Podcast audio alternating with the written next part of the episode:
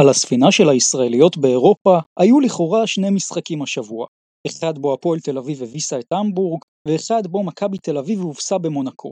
אבל מתחת לפני השטח יש משחק נוסף וזרמים שמאיימים להפוך את הספינה.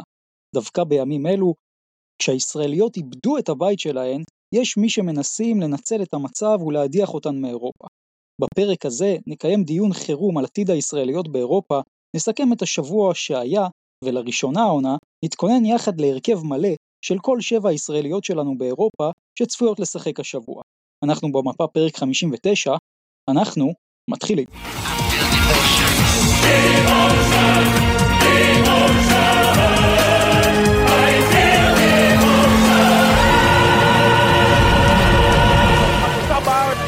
אנחנו במפה ואנחנו נשארים במפה לא רק בספורט, לא אנחנו במפה פרק 59 שלנו, ברוכים הבאים. אני זה נייט דרור מהדף טיים-אאוט, וכמו כל שבוע אנחנו כאן אה, בהרכב מלא. תחילה נגיד שבוע טוב יועד, מה שלומך? שבוע מצוין, אני בסדר, עד כמה שאפשר, אתה יודע, שורדים בתקופה הלא פשוטה הזאת.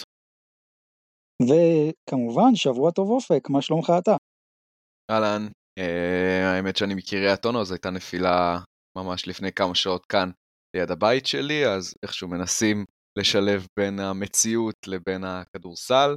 נייט, באמת נתת את האנלוגיה של הספינה, אה, אז מאוד מאוד התחברתי לזה, זה, זאת אומרת, זה סוריאליסטי שאנחנו חווים את המציאות שאנחנו חווים כאן בארץ, ומצד שני אנחנו באמת אה, משתדלים להיות אופטימיים, כי אנחנו באמת הולכים לשבוע מלא אה, במשחקים של הישראליות באירופה, בצל מה שאמרת של המלחמה, והאם זה איך שזה, איך שזה ישפיע על קיום המשחקים של הישראליות, ספינה ששטה בטירוף, אבל גם גלים מטורפים, צריך uh, לראות לאן זה הולך.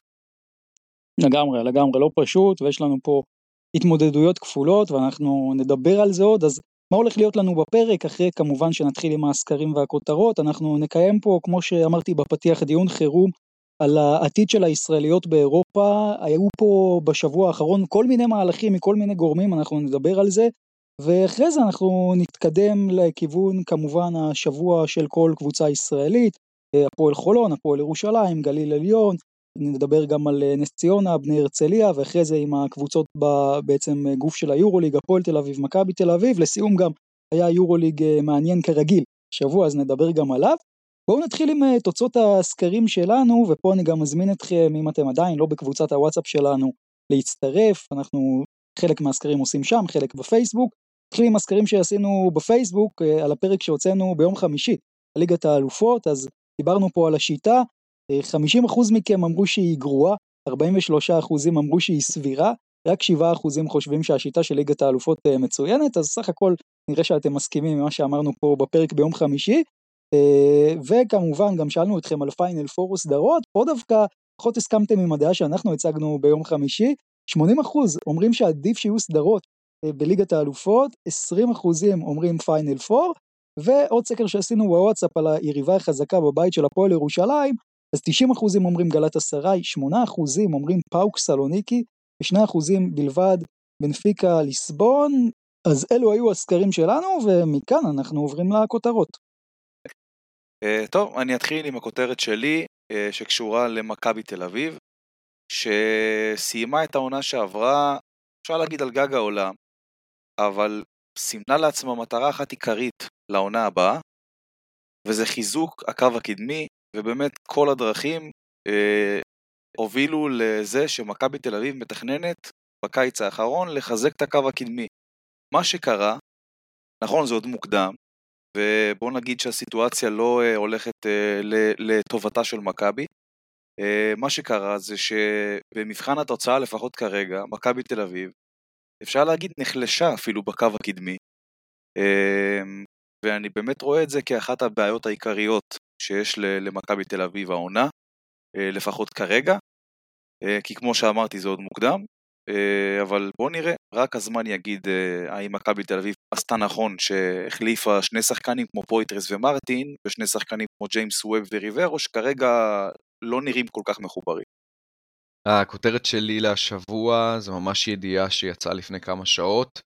Uh, עמד קייבר לא ימשיך בהפועל חולון העונה, הוא שוחרר עקב דרישה שלו, עקב המצב, ואני דווקא פחות רוצה להתרכז בהפועל חולון ובהשפעות המקצועיות של זה, מן הסתם יש המון השפעות מקצועיות, אבל דווקא מאיזשהו חשש שלי מאפקט דומינו, ראינו את וויטיקטון מבאר שבע ואת מקולום מרמת גן, אני מפחד שזה ייצור איזשהו גל, פתאום זה כבר לא שחקן אה, מקבוצות בדרג הזה, אלא זה כבר מהארבע הגדולות אה, באירופה, כלומר אמד קייבר, אחד הרכזים הבכירים אה, שהיו אמורים להיות בליגה שלנו, אה, זה ליגת האלופות, אה, משאיר את, אה, משאיר את חולון מאוד מאוד דלילה, ואנחנו לא יודעים גם איך המציאות פה תתפתח.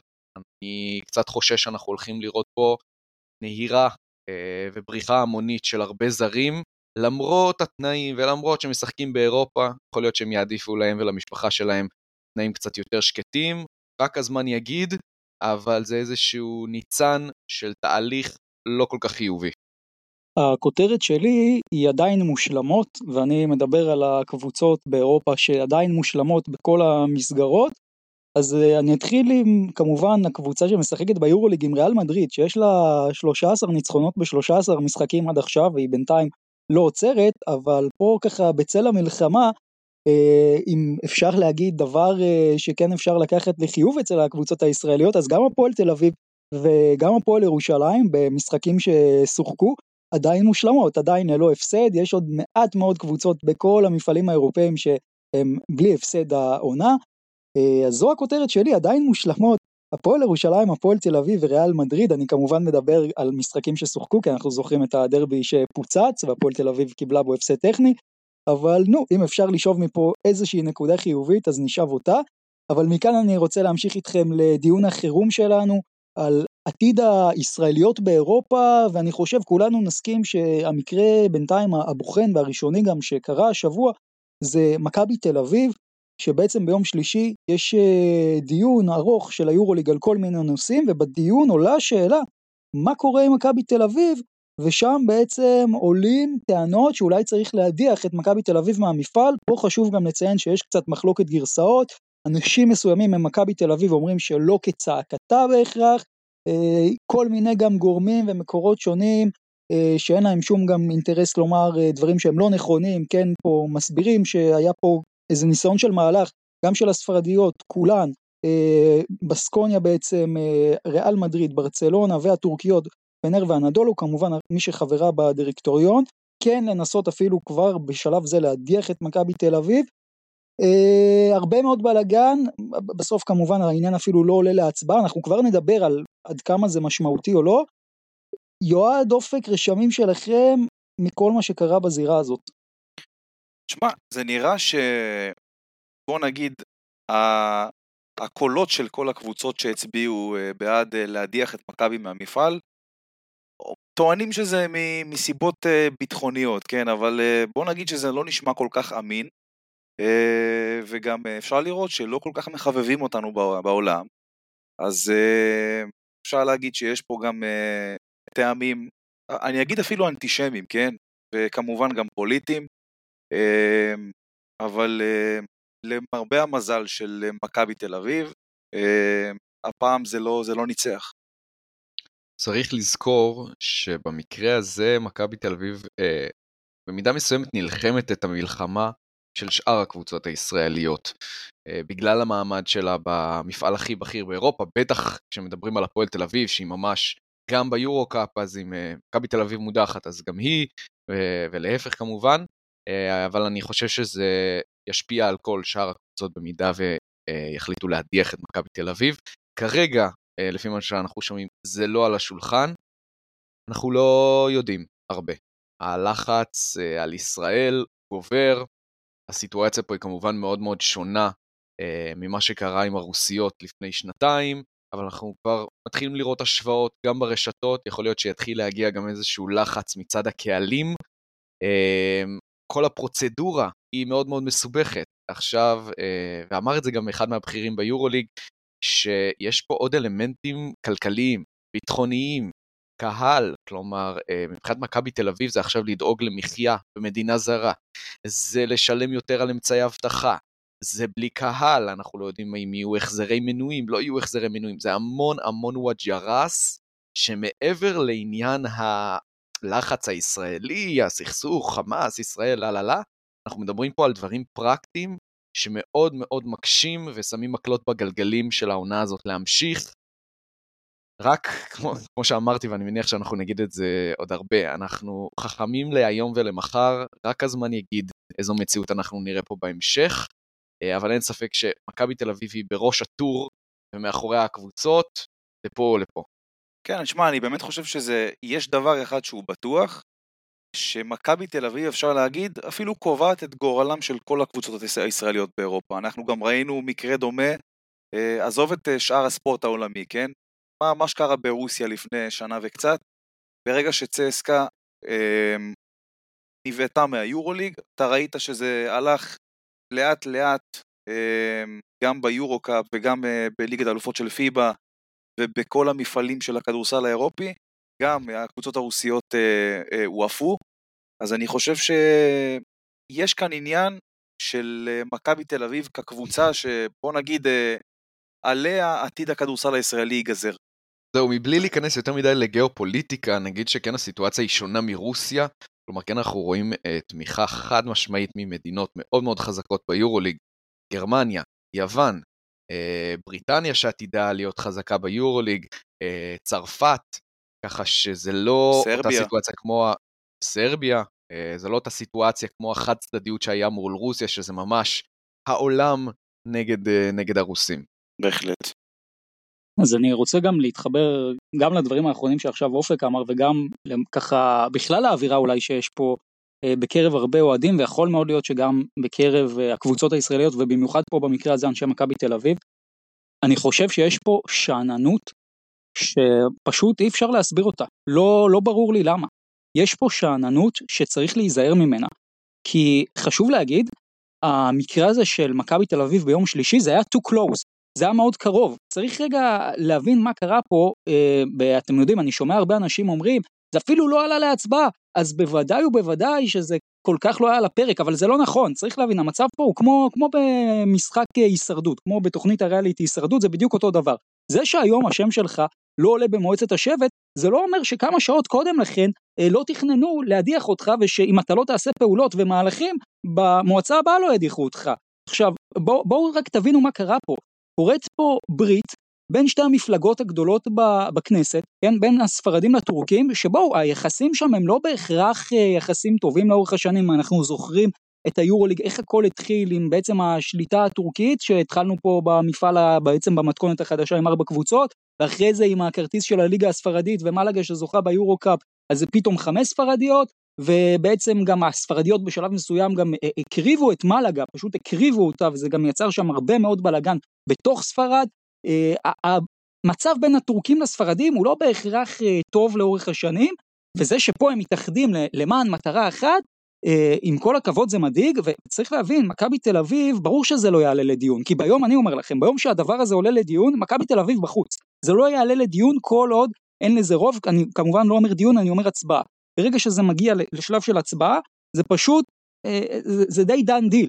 עכשיו, אה, מכבי פה ניצלת בזכות, אה, בחזרה לאנלוגיית הישרדות, בזכות איזו הצבעה של, של מישהו שכבר הודח, של, של, של הזומבי, או של מישהו שבא מהמתים למועצת השבט, שזו, צסקה, שגם פה כאילו לא מבינים למה צסקה הצביעה בעד מכבי, ברור שצסקה במקרה הזה ספציפית, כל עוד היא מייצגת את האינטרסים של צסקה ולא של רוסיה, בינתיים תצביע בעד מכבי, כי אחרת ברגע שצסקה תצביע פה לצורך העניין תטען טיעונים אה, כנגד מכבי תל אביב היא בעצם תחרוץ את גורלה שלה וגם ברור לחלוטין למה קבוצות אחרות פחות אה, התלהבו לתמוך בזה כי גם הם חוששות אני חושב מהברית הספרדית טורקית אבל זה ממש לא כאילו אתם יודעים אה, דבר שהוא אה, בטוח אה, שבפעם הבאה למשל זה לא עולה להצבעה ועובר. מספיקה פה קבוצה שתיים שזזה וזה הכל. וזה, וזה פשוט מדאיג לדעתי, ולדעתי, שוב, אני לא יודע, כמו שאופק אמר, מה קורה מאחורי הקלעים, אה, בטח אה, לא מה קורה בחדרי חדרים, אבל כלפי חוץ, יש את הרושם שמכבי קצת ישנה, וגם הקבוצות הישראליות קצת ישנות, ואני גם רוצה להתחבר לנקודה שיועד אמר, חבר'ה, אל תחפשו סיבות. כלומר, הטיעונים הם טיעונים מאוד נייסטי, טיעונים מאוד מאוד נבזיים. הם טיעונים של כן זה סיבות ביטחוניות זה קצת מזכיר לי אני הרבה פעמים טוען שיש מדינות שעושות את זה לאזרחים שלהם שהן בעצם רוצות לחוקק חוקים דרקוניים ולקחת להם את כל החופש שיש להם אז אתה כמובן תירוץ יהיה ביטחוני שזה לטובתך וזה גם פה התירוץ כמובן הוא יהיה ביטחוני הם יהיו תירוצים מאוד מאוד לוגיים אבל הסיבות והמניעים הם אפלים ואתם יודעים מה גם לא בהכרח כמאמר ילדים בגן ובבית ספר פחות אחד יותר נחמד גם זו יכולה להיות אופציה. כמאמר אה, אנה זק בין היתר. כמאמר אנה זק אבל אני באמת חושב אה, שיש פה יש פה דחיפות יש פה מקרה חירום זה לא אי אפשר לשבת רגל על רגל. אני לא יודע אולי מכבי צריכה לצאת פה לאיזה מתקפת מנע לנסות לייצר ברית עם הטורקיות מאחורי הקלעים. שוב אנחנו לא יודעים גם כל כך מה קורה שם. השאלה אבל האם אתם שותפים לתחושות שלי שיש פה קצת שאננות או שאתם אומרים הפוך?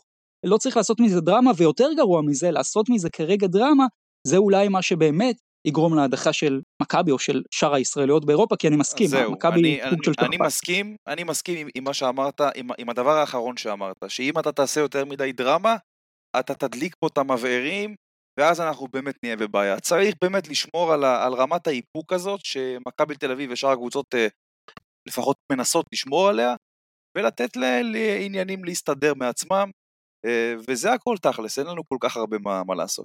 לא, אני חושב שמכבי הרוויחה שקט מסוים לתקופת זמן מסוימת, ברור שיהיו השפעות של איך המבצע כאן בישראל אה, יימשך ויתפתח, אבל כרגע היא קיבלה גב די מלא, גם אם הייתה הצבעה פנימית כזו או אחרת, היורוליג היו חד משמעיים, כרגע מכבי תל אביב נשארת, יש בעיות, יצליחו אה, אה, כמה שאפשר לפתור אותן, בואו נראה עוד שבועיים אם, אם השקט הזה יימשך, ואם לא יתחילו להתעורר עוד קולות uh, מתנגדים. כרגע אני רוצה להאמין שלשלושה שבועות הקרובים אנחנו נראה כדורסל ישראלי באירופה. אז רק שוב, גם בואו נעמיד שוב את הדברים על דיוקם. כמובן, לא הייתה הצבעה, אבל היה פה איזה דיון תיאורטי שאני חושב, לדעתי, אם הוא היה מתפתח להצבעה, כשבעצם אה, גם, זה היה קורה רק אם היה רוב, אבל בכל מקרה ההצבעה עדיין לא, לא הייתה וטוב שכך ואנחנו גם לא, לא רוצים שתהיה בשום מצב הצבעה כזאת. אה, לי לא זכור אגב שקורה כזה אירוע לקבוצות אה, ישראליות אבל מי מהמאזינים שלנו שזוכר מוזמן לעדכן אותנו מה שכן עם כל הכבוד למה שקרה ביורוליג איפה שאולי אפילו זה היה קצת יותר קרוב זה ביורופ קאפ ששם בעצם ביום חמישי הקבוצות הישראליות היו צריכות להציג לפי הדדליין שפיבה הגישה להם אה, מקום חלופי לאיפה הם יערכו, הייתה התלבטות, אה, קפריסין, בולגריה, היו גם עוד אה, סיכויים קטנים למקומות אחרים. בסוף הן מאחרות בדדליין, מגישות אותו רק ביום שישי, מסכמים על קפריסין, אז פיבה מקבלת את זה, אבל גם שם זה too close, והמצב מדאיג בקטע הזה, כי בסופו של דבר, לאט לאט אתם רואים מנסים גם עם מכבי תל אביב שללא ספק היא סוג של שכפ"ץ כי מכבי נופלת זה די ברור שכולם נופלים אחריה ומנסים גם לזנב אתם יודעים, כמו, כמו בטבע, בחלשים ביותר, שזה כרגע היורופ קאפ, וצריך גם לשים לב למה קרה בכדורסל הנשים, כן? כי רמת השרון הודיעה על פרישה, ופיבה הדיחה את רמלה בלי בכלל לשאול אותה מה קורה, אמ, ולכן אני כן רוצה לשאול אתכם, רגע, אמ, לצורך העניין, כרגע, יועד גם אמרת לא צריך לעשות יותר מדי דרמה, האם הייתם עושים משהו, או שפשוט הייתם מתפללים לטוב בסיטואציה הזאת? אני חושב שהם מתפללים לטוב, אין פה כל כך הרבה מה לעשות, ואתה יודע, לגבי כדורסל הנשים, המעמד של כדורסל הנשים באירופה זה לא כמו המעמד של, אה, של כדורסל הגברים, מסתכלים על זה באופן שונה. השאלה אם זה אה, לא רמז מטרים, כי פיבה זה פיבה. נכון, אבל אה, אני חושב שעם קבוצות ישראליות בכדורסל הגברים, אני חושב שיהיה יותר רחמנות, מה, מה שנקרא, למרות שבכדורסל הנשים אני חושב שאיפשהו מישהו יצטרך באמת אה, להרים את הכפפה ולפתור את העניין הזה, ואולי אפילו גם להחזיר את הקבוצות האלה, כי באמת חבל, חבל, זה לא משהו ש, שצריך לקרות, וגם אני רואה מלא השוואות על סיפור ישראל-רוסיה, זה לא אותו סיפור. כרגע אני חושב שהישראליות ינסו להוריד פרופיל, אחת מהסיבה הביטחונית, לא יהיו עכשיו שלטי חוצות של בואו תקנו כרטיסים למשחק נגד הישראלית, אה, וגם מבחינת כל הדברים שאנחנו מדברים אה, עליהם עכשיו, קצת להוריד פרופיל. אה, הדבר שאני קצת יותר חושש ממנו זה מהפעמים שנצטרך להגיע למגרשים עוינים בדגש על טורקיה. אנחנו רואים מה קרה היום, הפיק היה עכשיו בסופש האחרון, הפגנות זה, תשמע, זה ענק. לא רק מגרשים עוינים, זה, זה פשוט מדינה עוינת כבר. כן, כן. הפגנות ענק, ארדואן עם טקסטים מזעזעים. המדינות, אה, המדינות, הקבוצות יצטרכו להגיע לגלתה סראי, לאנדולו וכולי. איך זה הולך לקרות?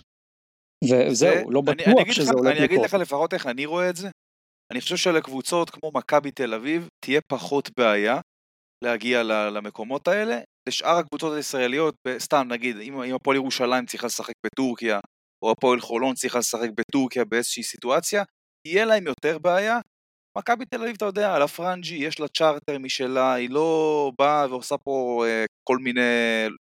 סוגרת טיסות וזה, אז אני חושב שבאמת אה, עיקר הבעיה זה קבוצות שאתה יודע, מה, מהדרג ביניים, יורו-קאפ, ליגת האלופות, תהיה כאן בעיה, וזאת באמת שאלה רצינית, איך הולכים להתמודד עם הסיפור הזה. דווקא אני לא יודע אם אני מסכים איתך, כי מכבי תל אביב זה מותג, זה שם, זה משחק שבאים אליו גם קהל, אני לא יודע אם יעניין את הקהל הטורקי, או שזה יתפוס לו את העין. משחק של אה, אה, פנרבכצ'ה מול מכבי תל אביב לצורך העניין, מאשר אה, בני הרצליה שמגיעה עכשיו אה, לרוסיה וזה פחות תופס כותרות. דווקא אני יותר חושש מהמשחקים של הגדולות, כי זה יהיה בכותרות, כי יתכוננו לזה, ינסו לייצר פרובוקציות כאלה ואחרות, ההבטחה לצורך העניין תהיה עוד יותר מוגברת, וזה משחקים מאוד מאוד נפיצים. אני, אני חושב שבאמת הדבר העיקרי שקבוצות ישראליות יצטרכו לחשוש ממנו זה לא ממה שיקרה בתוך האולם, זה ממה שיקרה מחוץ לאולם. תגידו רגע, יש אזהרת מסע לטורקיה, נכון? לאזרחים ישראלים, לכאורה. יש אזהרת מסע לטורקיה. גם כן. אזהרת כן. לברוח משם, מים כן. הדר. השאלה שלי, זהו, השאלה שלי, קודם כל החלוצה הראשונה בעניין זו חולון, שצריכה ללכת לבורסה כבר בשמיני לנובמבר, זה בשבוע הבא. אה, השאלה שלי, האם בכלל הקבוצות הישראליות יכולות לקחת על דבר כזה אחריות אה, ולהגיע לשם, כי אם הקבוצות הטורקיות לא יסכימו בינתיים להסיט את המשחקים שלהם, אה, אני לא יודע, כאילו, זה, זה באמת שאלה מה, מה קורה שם, מה קורה נגיד במשחק הקרוב, עזבו אתכם, אנחנו נדבר על זה עוד יותר שבוע הבא, אבל חולון, היא הולכת להגיע לבורסה או לא? אני כרגע לא יודע את התשובה לזה. וואי, זה פשוט... מישהו פה יודע? אני לא חושב שיש מישהו ש... שיודע. זה פשוט, כל הדבר הזה מוסיף עוד כבדות ועוד משקל ל- ל- ל- לכל ההישארות של הישראליות באירופה. אני קצת מפחד מר... מהרגע שהארגונים יגידו, אנחנו לא רוצים את הוואג'רס הזה, גם אם המועדונים עצמם הטורקיים יגידו, בסדר, אנחנו מוכנים אה, לשחק מול קבוצות אה, ישראליות בקפריסין, whatever, כל הלוגיסטיקה של הדבר הזה כבר כל כך מסובכת, שאני מפחד שיגברו הקולות שיגידו, לא, מה אנחנו צריכים את זה בכלל? מה אנחנו צריכים את זה? עזבו, לא רוצים את האבטחה, לא רוצים את העניין הכלכלי, לא רוצים את העניין הפוליטי, תשחררו אותנו, נדבר אה, עונה הבאה. טוב, אז בואו ככה נסכם אה, את הכל, פחות או יותר כל אחד בכמה משפטים, אז אני רק רוצה לתת פה את הסיכום שלי לכל האירוע הזה. אני חושב שהדבר המרכזי כרגע זה לא להיות שאננים. אה, אני לא יודע אם אני מסכים האם צריך לעשות עכשיו מהלכים אה, גדולים או לנסות לעשות מתקפות מנע או לצורך העניין אה, ממש להיות מתחת לרדאר, כן צריך לשים לב לדברים האלה. אסור לישון, צריך כן לחשוב על הדברים וקודם כל להתחיל לעבוד ואני סומך על האנשים ששם שידעו לעשות את זה, אבל הם חייבים לשים לב לדברים. והכי הכי חשוב, הקבוצות הישראליות עכשיו צריכות להתנהל מושלם כלפי חוץ, ומושלם כלפי חוץ זה אומר שכן, להגיע לטורקיה אה, עד כמה שאפשר כמובן מבחינה אבטחתית, להגיע לכל המקומות, לא לייצר בלאגנים אה, ולקוות שזה יעבור. עוד פעם, שוב, אני מאוד מקווה שגם דברים פה יוכלו להסתדר מהבחינה הביטחונית, אבל הקבוצות הישראליות חייבות לנסות ולהיות כמה שיותר מושלמות בקטע הזה, כדי שלאף אחד לא תהיה חצי טענה, וכמובן, לא פחות חשוב מאחורי הקלעים. זהו, כל עוד כרגע עם ה... כל עוד עם העסק כרגע רגוע ואנחנו לא שומעים אה, אה, קולות מאוד מאוד נחרצים להעיף את הקבוצות הישראליות, באמת, כמו שאמרת נייט, שיהיו ילדות טובות, יעשו מה שמוטל עליהן, יקבלו את העול הכלכלי אה, וישמרו על פרופיל נמוך, וזה לפחות מה שאני חושב שירוויח אה, זמן לקבוצות הישראליות וישמור אותן אה, באירופה. נקווה לטוב בקיצור. אוקיי, בואו אז אה, נתקדם אה, גם בעניין של חולון, שכבר אה, דיברנו עליו, אז לפני בורסה ספור, חולון יוצאת למשחק חוץ בבון, שבון מודיעה שהמשחק הזה, שאמור להתקיים ביום רביעי, הוא לא הולך להתקיים עם קהל, גם הודיעו לקהל שלהם שהם הולכים למנויים, למי שקנה כרטיסים, לקבל החזר. אז זה גם דבר שהוא קצת, שוב, מדאיג שקבוצות עושות את זה גם על דעת עצמם, אני לא יודע, שוב, האם יש פה באמת סיבה ביטחונית מוצדקת או שרוכבים על הגל. אה, אתם, איך אתם רואים, קודם כל עזבו את, ה, את העניין של, אה, של המשחק עצמו, את זה שהמשחק הזה הולך להיות בבון בלי קהל, תתייחסו גם למה שזה, להשלכות או לכדורסל עצמו, איך שאתם רוצים. תשמע, אני לא מכיר את העיר בון, כן? אני לא יודע מה הסיפור שם אה, מבחינת, איך נקרא לזה, רמת האנטישמיות, כן? ומה באמת הסיכון בכזה משחק, אבל בוא נגיד שאם טלקום בון לקחה החלטה לא פשוטה כזאת, כנראה שיש, שיש לזה סיבות. כן, אני מניח שכרגע פשוט לא רוצים לקחת את הסיכון הזה להתלקחות כזו או אחרת, אז פשוט לוקחים את הריזיקה ואומרים, עזבו, בואו נפריד, אה, נפריד לגמרי ונשחק את זה בלי קהל. אנחנו נקווה שלפחות מהסיטואציה הזאת, לחולון, איכשהו יצא טוב שהיא תרגיש אולי משחק במגרש אה, ניטרלי ולא באולם חוץ. בואו נדבר טיפה גם על uh, טלקום uh, בון, על איך שהיא מגיעה, אז דיברנו על זה גם בפרק ההכנה לליגת האלופות, אבל בואו שוב נזכיר את זה, בון היא כרגע עם ארבעה ניצחונות uh, ברציפות, הניצחון האחרון שלה היה בעצם על uh, בורסה ספור, וזה היה ביום רביעי, מנצחת אותה 91-73, uh, בעצם הערב יש לה משחק ליגה מול מרלינס בליגה הגרמנית, אה, בסך הכל בון אחרי פתיחת עונה לא טובה מתייצבת ובשלב הראשון של בעצם במשחק הראשון בליגת האלופות גם די שוחטת בחוץ בבורסה את אה, בורסהספור. אה, על הנייר בטח עכשיו בלי קייבר יש פה פייבוריטית ברורה. כן, בון מנצחת בקלילות את בורסהספור. האמת זה היה משחק די חד צדדי מה, מהרגע הראשון. אנחנו מתחילים לראות לאט לאט לאן הרוח נושבת מבחינתה, כלומר זו קבוצה חדשה לגמרי, לא נחפור יותר מדי כי באמת אה, מי שרוצה לשמוע ממש את הניתוח המעמיק יכול לשים את הפרק הקודם ששם ממש ירדנו, ירדנו לפרטים, אבל לגמרי זו קבוצה עם פוטנציאל התקפי אה, מאוד מאוד טוב, זו קבוצה שמאוד אה, בנויה על הקו האחורי שלה, כלומר דה פקטו היא מחזיקה, אם אני לא טועה, בסנטר טבעי אחד, וזה גם מאוד ניכר בשיטת המשחק של, אה, של מורס, כלומר ווטסון דיברתי עליו בפרק הקודם, רוצה לציין גם בפרק את, את אה, הרלד פריי הנורבגי, שנותן עונה טובה מאוד אה, עד כה, אה, וגם גם נגד בורסה ספור היה טוב, אבל גם בלי קשר מול לודוויסבורג לפני שבוע, דפק שם 20, 24 נקודות. אז כרגע החוסר התפוקה מאוד מאוד מורגש שלהם מהקו הקדמי, לא פוגע בהם יותר מדי בגלל האיכות של הגארדים, וגם קצת כליאה מאוד טובה, אז יש קלעים שמרווחים לה, אבל יכול להיות שמול קבוצות קשוחות יותר מבורסה ספור או מהפועל חולון, אבל את זה נראה כמה ימים, נראה אותה קצת אה, יותר מתקשה בגלל הדלילות בעמדת הסנטר. כן, ורק נציין, הפועל חולון היא בעצם מתחילת אה, השבוע הקודם התאמנה בקפריסין, היא תגיע בהמשך אה, לגרמניה. עוד נקודה שחשוב לי לציין בעניין הזה של טלקום בון זה ששווה להתחיל גם שם, אתם יודעים, לשים לב לחלוקת דקות יש שם חלוקת דקות אה, מאוד שוויוני ואינטנסיביות אה, שמוצגת לאורך 40 דקות, וחולון עם סגל קצר זו נקודה למחשבה איך היא מתמודדת, וזה מביא אותי לסמן את איש המפתח של חולון במשחק הזה כשון דאוסון, הוא מבחינתי יצטרך במשחק הזה מה שנקרא להיות שון דאוסון במיטבו ולתת שם הצגה ש... כי כשהוא באמת, כשהוא חד, אני לא מוצא יותר מדי אה, שחקנים, אפילו במפעל הזה, שיכולים לעצור אותו. אז זה, זה איש המפתח שלי, זה ככה אני גם מסיק מאיך שטלקום בון משחקת. אני איתך, אני איתך, אני חושב ש... אה, אתה יודע, עכשיו כשאין את uh, עמד קייבר, אני חושב ששון uh, דוסון זה היוצר היחיד שיש להפועל חולון בקו האחורי. אה, אפשר גם להגיד שבאיזשהו מקום סי.ג'יי האריס, למרות שהוא לא בדיוק יוצר, אבל ברגע שאתה רוצה לקחת שחקן, לתת לו את הכדור ושייצר משהו, יש לך רק את שון דוסון כרגע בהפועל חולון, ועליו היא תקום ותיפול במשחק הזה.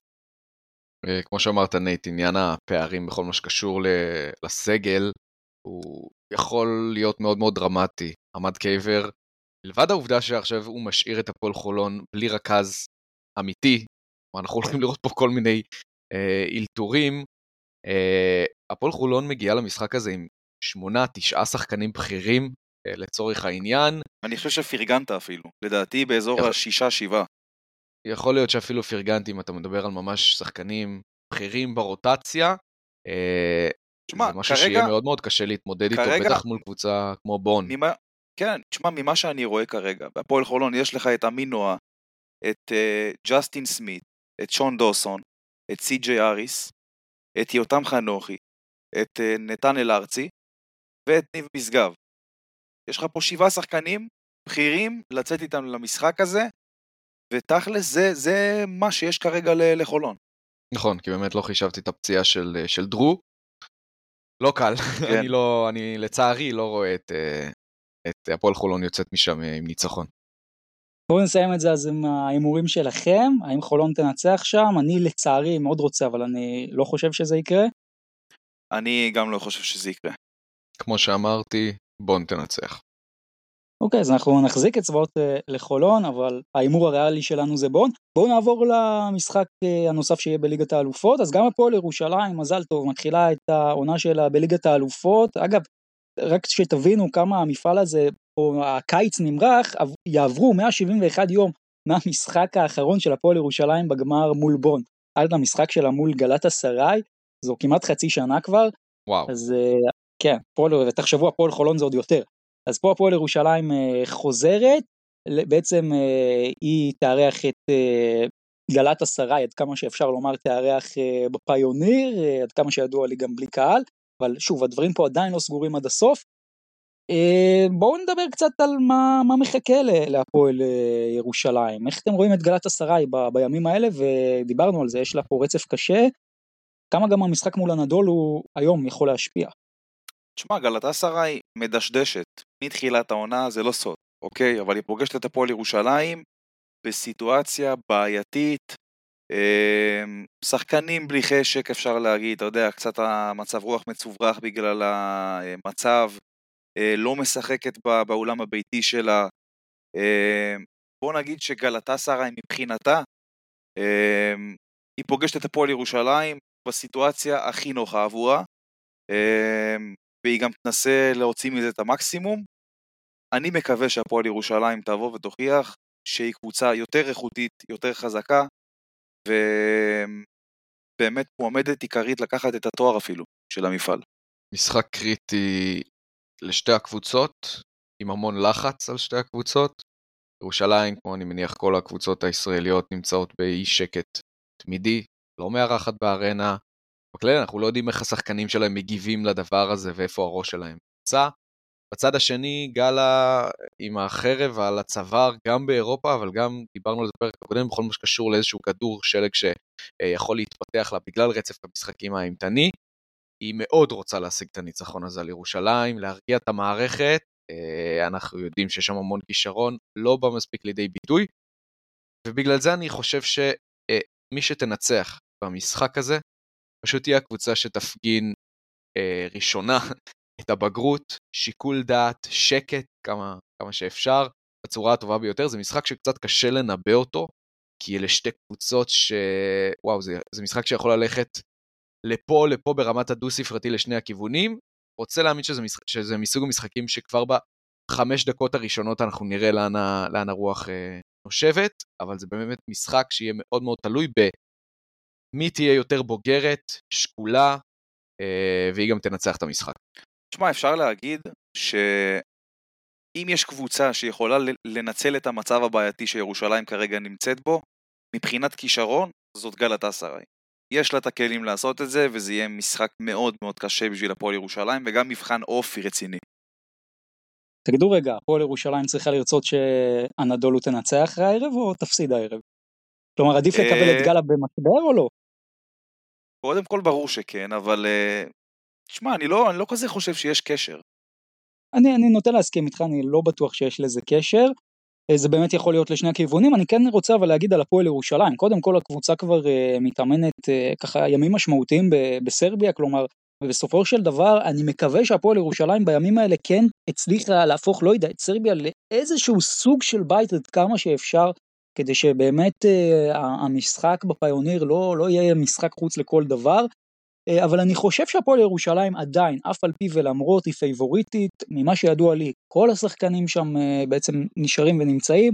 אז הפועל ירושלים אמורה להגיע למשחק הזה בהרכב מלא, אני חושב שעם כל הכבוד, וזה גם הזמן להגיד, גלת עשרה, היא מצרפת את דיבוסט לסגל שלה אחרי, שוב, לקראת העונה הלא טובה, היא מבינה שהיא צריכה שם עוד מוביל כדור, אבל אני אישית לא, אמרתי לכם, לא מתרשם יותר מדי מגל בשלב הזה של העונה, למרות שיש לה מאמן מצוין, צריך להגיד, ואם הוא יצליח כן לייצר שם תלכיד, אז היא תהיה קבוצה מעולה, אבל כרגע, דווקא בשלב הזה של פתיחת עונה, אני חושב שהפועל ירושלים פייבוריטית במשחק, ואני חושב שהמפתח המרכזי של הפועל ירושלים במשחק מול גאלה, ודיברתם על זה, זו הפתיחה. אם הפועל ירושלים תדע להיות הפועל ירושלים ולפתוח חזק, אז uh, אני באמת חושב שהיא תוכל לשלוט על המשחק הזה ובקצב שלה, אבל אם הפועל ירושלים תהיה בפוזיציית הרודפת, דברים שהיא עשתה טוב בעונה שעברה, אני לא בטוח שבמשחק בסטייל הזה, בלי הקהל ובלי דחיפה ובלי אנרגיות, זה יוכל לעבוד. Uh, אז לסיום אני אשאל אתכם מי, מי איש המפתח שאתם uh, מסמנים בכל קבוצה? בהפועל ירושלים אני חושב שקרינגטון היכולת שלו לייצר נקודות אה, משמעותית מאוד עבור הפועל ירושלים. אה, ובגלטסרי אני אלך דווקא על שם שכנראה שלא ציפיתם לשמוע, ג'רל מרטין. הפועל ירושלים, סליחה, גלטסרי, תהיה חייבת תרומה מהקו הקדמי שלה. ובמיוחד מול העמדה 4, וכמובן הקו הקדמי הלא כל כך עמוק של הפועל ירושלים, עיקר הנזק יכול להגיע משם, לדעתי. אני הולך על אה, טונצ'ר. קודם כל כי הוא עד עכשיו אחד הברומטרים המרכזיים של גלטסרה, היו ביחד עם אה, מרטין שאמרת יועד, שהוא מחזיקים אותה מעל המים, ואני רוצה גם להאמין שיהיה לו מצ'אפ לא קל מול הפועל ירושלים, כלומר אנחנו יודעים שהוא שחקן רכז, גארד, גבוה, חזק, אה, להפועל ירושלים יש גארדים חזקים, גבוהים, גם ספידי, אורקו, למר, whatever, אה, אז אם זה שחקן שבדרך כלל רגיל למצ'אפים קצת יותר נוחים, הפעם יבואו להרביץ לו. בירושלים אני אסמן אה, את ספידי סמית, אה, גם בגלל העבודה על טונצ'ר, אבל גם כי אני חושב שבימים שספידי סמית טוב, והוא ב zone, הפועל ירושלים פשוט מנצחת.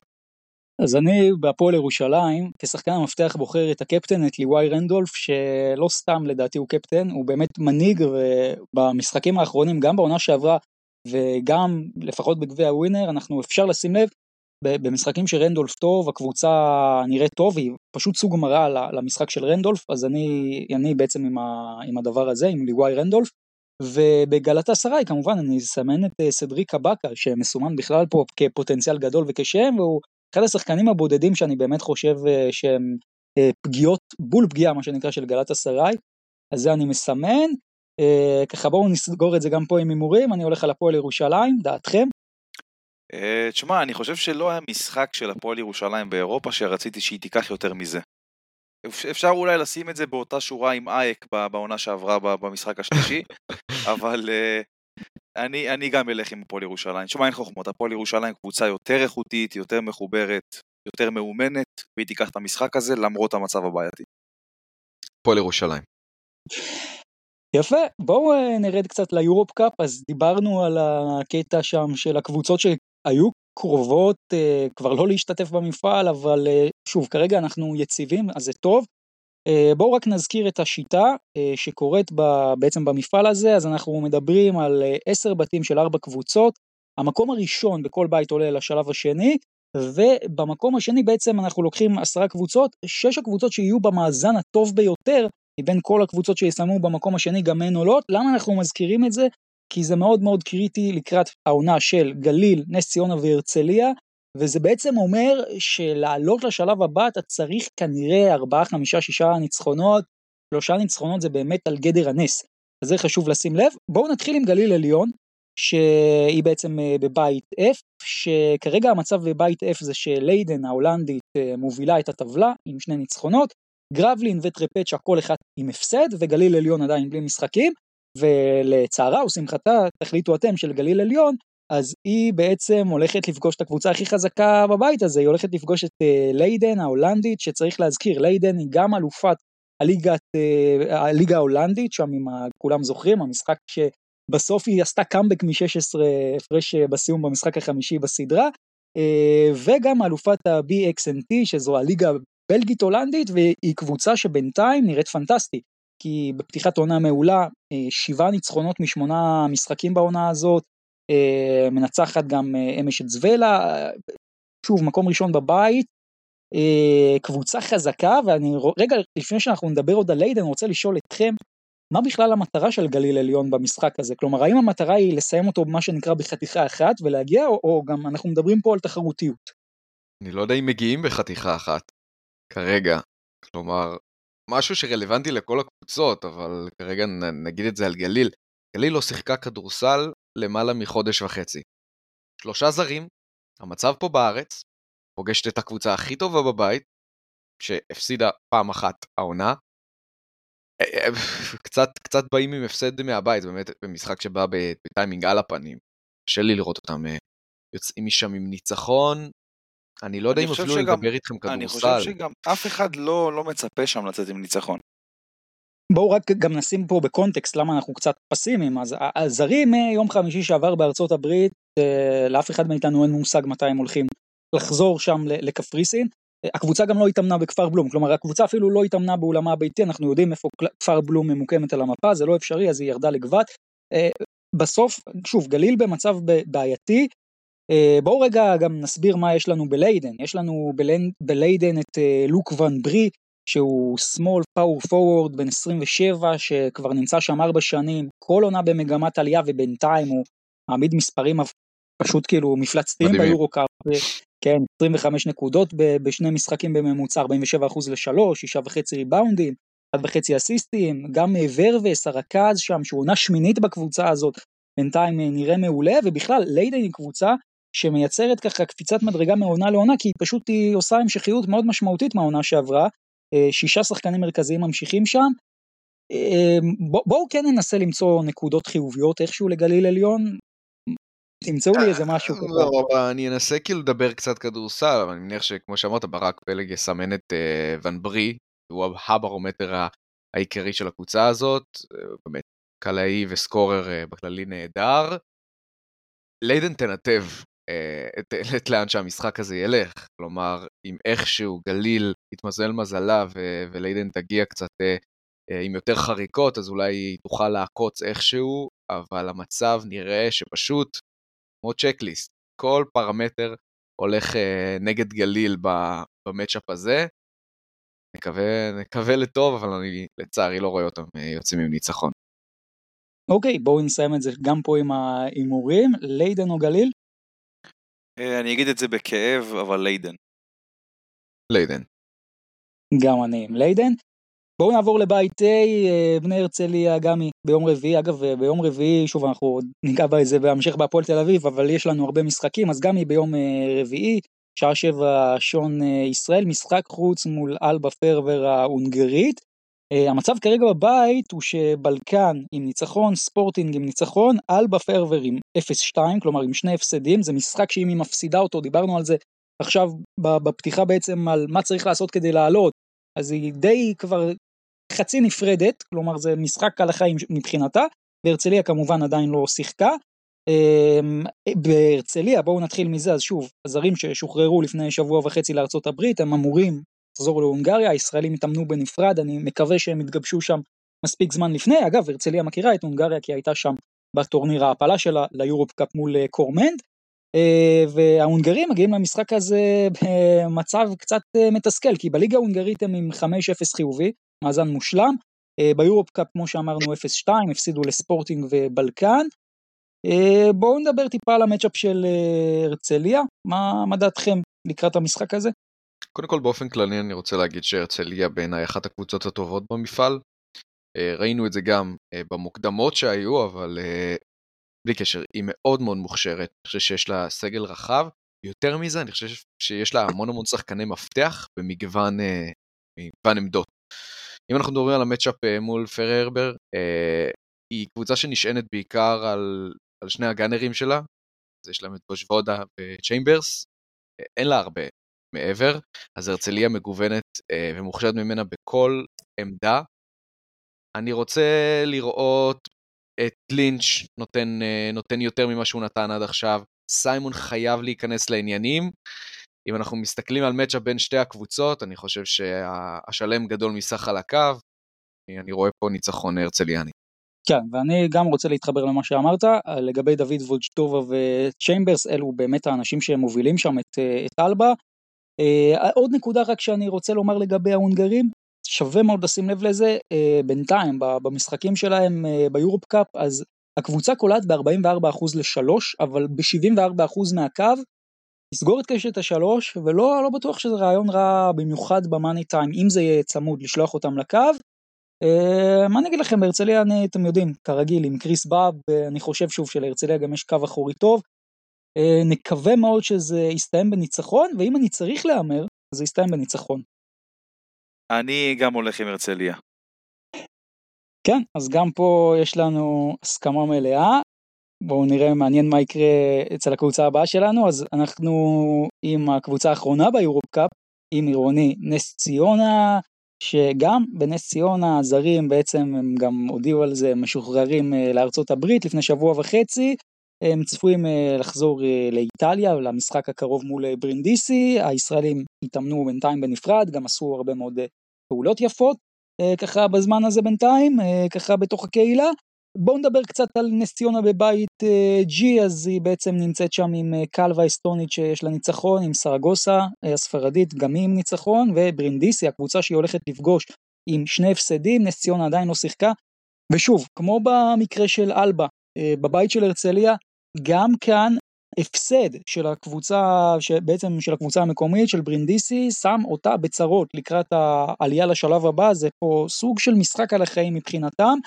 אה, אבל בואו נדבר על למה ברינדיסי נמצאת אה, במצב הזה, אז היא מתחילה את העונה עם אה, שני ניצחונות רצופים. אם אתם זוכרים, זו הקבוצה שהגיעה עד לגמר המוקדמות של ליגת האלופות מול שולה. מאז שבעה הפסדים רצופים בכלל המסגרות, נמצאת באוקטובר השחור, 0 מ-7 באוקטובר, מקום אחרון בליגה האיטלקית, כמו שאמרנו, 0-2 שלילי ביורופ קאפ עכשיו, הערב משחקת בליגה מול פיסטויה, בסוף, בסוף, בסוף יש פה לנס ציונה הזדמנות, אבל גם קבוצה שתבוא להילחם על החיים שלה. כן, בהחלט, תראה, גם יש לה שחקנים אה, די מוכרים, אנחנו, אני רואה למשל שמות כמו ג'ג'ואן ג'ונסון, שאנחנו מכירים אותו טוב מאוד. אתה זוכר את מה... ג'ג'ואן ג'ונסון? ברור, מהימים שלו עם אה, דיוויד בלאט בדרושפקה, וגם אה, עבר גם בביירן מינכן, אם אני לא טועה. באמת קבוצה שיכולה לעשות צרות לנס ציונה, אבל אה, נס ציונה קבוצה יותר איכותית.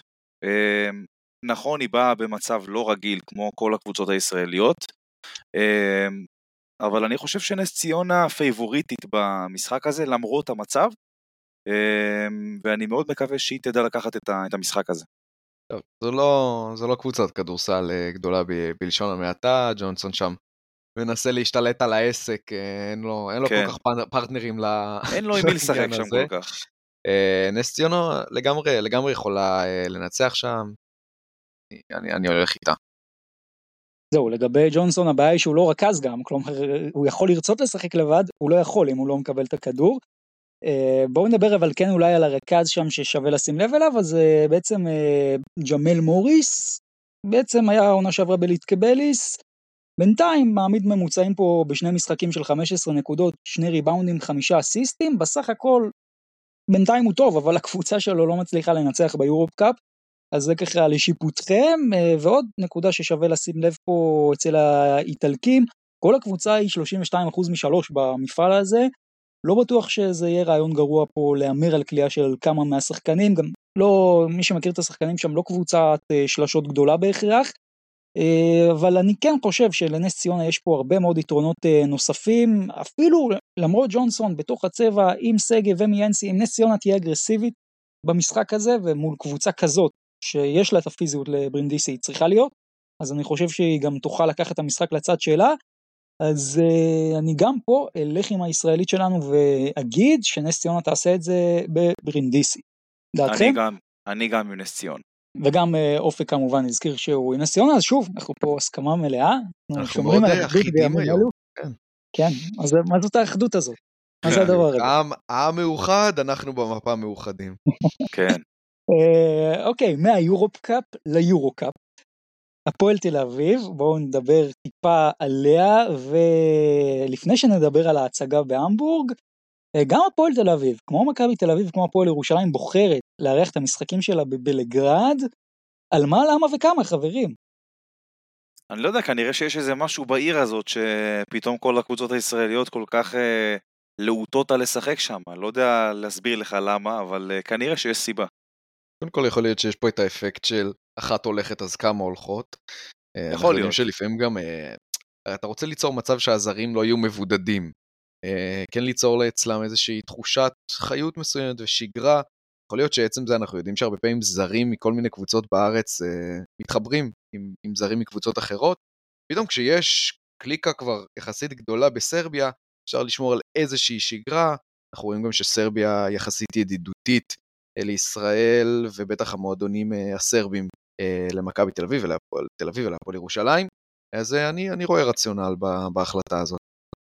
טוב, עכשיו למנה העיקרית, כי הפועל תל אביב מגיעה להמבורג ופשוט נותנת לה שם בראש, 111-72, משווה את השיא הפרש שלה מהעונה שעברה ביורו-קאפ, ובעצם פשוט הפועל תל אביב נראית פנטסטי, אני רק אגיד פה לחובבי הפנטזי, כלומר, אני לפחות, כל הקבוצה שלי כבר הפועל תל אביב, שזה דבר שלא עושים בפנטזי, אבל פשוט הפועל תל אביב. אה, פנטסטית, אה, אין פה, אין פה בכלל מילים, זה פשוט הצגה. בוא נגיד שעל פי שני, שתי המשחקים האחרונים, אה, זה לא נראה שהפועל תל אביב נמצאת בסיטואציה בעייתית. זה הכל כאילו נראה דופק רגיל, לפי ההפרשים שהם אה, שוחטים קבוצות בינתיים, למרות שבו, המבורג זה לא קבוצת כדורסל, כן? אבל uh, באמת שאפו להפועל תל אביב שהם באמת יודעים לקחת את כל הדברים שקורים פה מסביב ולשים אותם בצד ולהתרכז אך ורק בכדורסל. לא כל קבוצה יודעת סלש תדע לעשות את זה. מסכים, אני לא, לא אקח קרדיט מהפועל תל אביב, כן צריך לשים בקונטקסט שעד עכשיו היא פגשה את, ממש, אחת אחרי השנייה, את שלושת הקבוצות הכי פחות טובות אה, בבית שלה, מבחינת, אה, מבחינה מאזן גם. אה, ומפה זה רק יהיה, יהיה קשה יותר. אז אה, שאפו להפועל תל אביב, וזה באמת אה, נראה שהעסק דופק, אבל צריך גם להגיד את זה. כמה דברים גם שמאוד בולטים. קודם כל אנגולה ממשחק למשחק למשחק, האיש פשוט משתלט על העסק והוא נהדר, גם ג'קובן, יש עליו המון המון ביקורת, אבל ג'קובן, תשימו לב, הוא יודע אה, גם להיות במשחקים האלה סוג של בצד, לא להשתלט, הוא יגיע, מתי שיצטרכו אותו הוא יגיע, אבל אה, אם אני זוכר נכון, רק 16 דקות הוא היה מול אה, הגרמנים, ובסך הכל אה, אני חושב שהפועל תל אביב גם הצליחה לייצר פה תלכיד, דיברנו על זה הרבה בעונה שעברה, על התלכיד, על החיבור, לא על אוסף של אינדיבידואלים, הצליחה לעשות את זה. ונקודה אחרונה לגבי, שוב, היריבה שבאמת הייתה חלשה, עדיין, אפילו נשווה את המבורג לגליל עליון, לבוא ולנצח 39 הפרש בכפר בלום עם קהל, אה, לא יודע עד כמה זה דבר שהוא מובן מאליו גם לקבוצה כמו הפועל תל אביב, אבל אה, שוב, אני חושב שבלי קשר אפשר לזהות פה הרבה מאוד אה, דברים חיוביים, גם בלי קשר ליריבה. אה, אז לכאורה אנחנו במשחק הבא מול לונדון, לפני רק שנדבר על זה, בואו קצת נדבר על מה שקורה במחזור ביורו, ביורו קאפ. יצא לכם לראות אגב וולפס בשקטש? לא, לא יצא לי. אז בואו אני אספר לכם, כי היה שם סיטואציה של חצי דקה לסיום, שבשקטש מובילה בשבע עם כדור ביד, ואיכשהו וולפס הצליחה לנצח את המשחק הזה, עם גם בסוף שלושה ועבירה של טיישון טרומן, בשקטש באמת איבדה שם את הראש. אה, אז זה ככה דברים שלא קורים כל יום, אז למי ממאזיננו שלא יסתכל על זה, אז אה, מוזמן, אה, תחפשו ביוטיוב, בעוד מקומות, יש שם את, את מה שקרה בשניות האחרונות. בואו נדבר גם קצת לקראת היריבה הבאה וגם אולי על הקבוצה שכרגע, במפתיע או לא, מסתמנת כהכי חזקה בבית, אז פריז מצליחה לנצח את לונדון אחרי שתי הערכות, אה, בואו רק נגיד שזה משחק מאוד מאוד לא יציב שם, לונדון מובילה בדו ספרתי ופריז חוזרת ומובילה בשש חצי דקה לסיום, וגם שם היא מצליחה לאבד את ההפרש בזכות החטאות עונשין, החטאת עונשין של טי.ג'ה שורטס מיודענו, שאגב אם אתם זוכרים גם בפיינל פור מול מלאגה זה קרה לו, אם אני זוכר נכון גם מול שטרסבורג זה קרה לו, אז אולי אה, ככה במחשבה לעתיד לשלוח את טי.ג'יי שורטס בעתיד אה, לקו עם אתה איתו במאני טיים זה לא כזה רעיון גרוע. אה, אבל לונדון, לונדון זה הסיפור, כי לונדון הגיעה למשחק הזה מושלמת, עכשיו היא עם 3-1, אבל תקשיבו, לונדון, וזו היריבה הבאה של הפועל תל אביב, אז בואו נדבר על לונדון, כי היא נראית מצוין, עם, עם סם דקר, וגם טאריק פיליפ מיודענו נראה טוב ואולסני. אה, בואו רגע נתחיל לחשוב מה הפועל תל אביב הולכת לפגוש. יאללה, בוא נדבר על אה, לונדון. קודם כל, היא הולכת לפגוש קבוצה טובה. בדיוק. בוודאות זו הקבוצה הכי טובה שהפועל תל אביב פגשה העונה. כלומר, לא היה את אותו חצי גמר אה, בגביע ווינר, ולכן חד משמעי אפשר להגיד שזו הקבוצה הכי טובה שהפועל תל אביב תפגוש העונה. אה, כמו שאמרתי קודם, זה רק הולך, אה, ילך ויהיה קשה יותר. סם דקר אדיר, ל- ל- לרמות האלה של אירופה הוא ממשיך להיות אה, אדיר, תוסיפו לזה גם את אה, מאט מורגן שנותן שם, אה, שנותן שם עד כה אחלה תצוגות. אז זה מבחן גדול להפועל תל אביב, אם הדבר הזה הוא הבלחות בגלל הכישרון שלה, או שבאמת יש פה מערכת ועסק שדופק. לדעתי, לטעמי האישי, דיברת על זה קצת נייט ב... כשדיברת על הפועל תל אביב, אני חושב שכשדיברת על אנגולה ועל התלכיד, זה מילים נרדפות.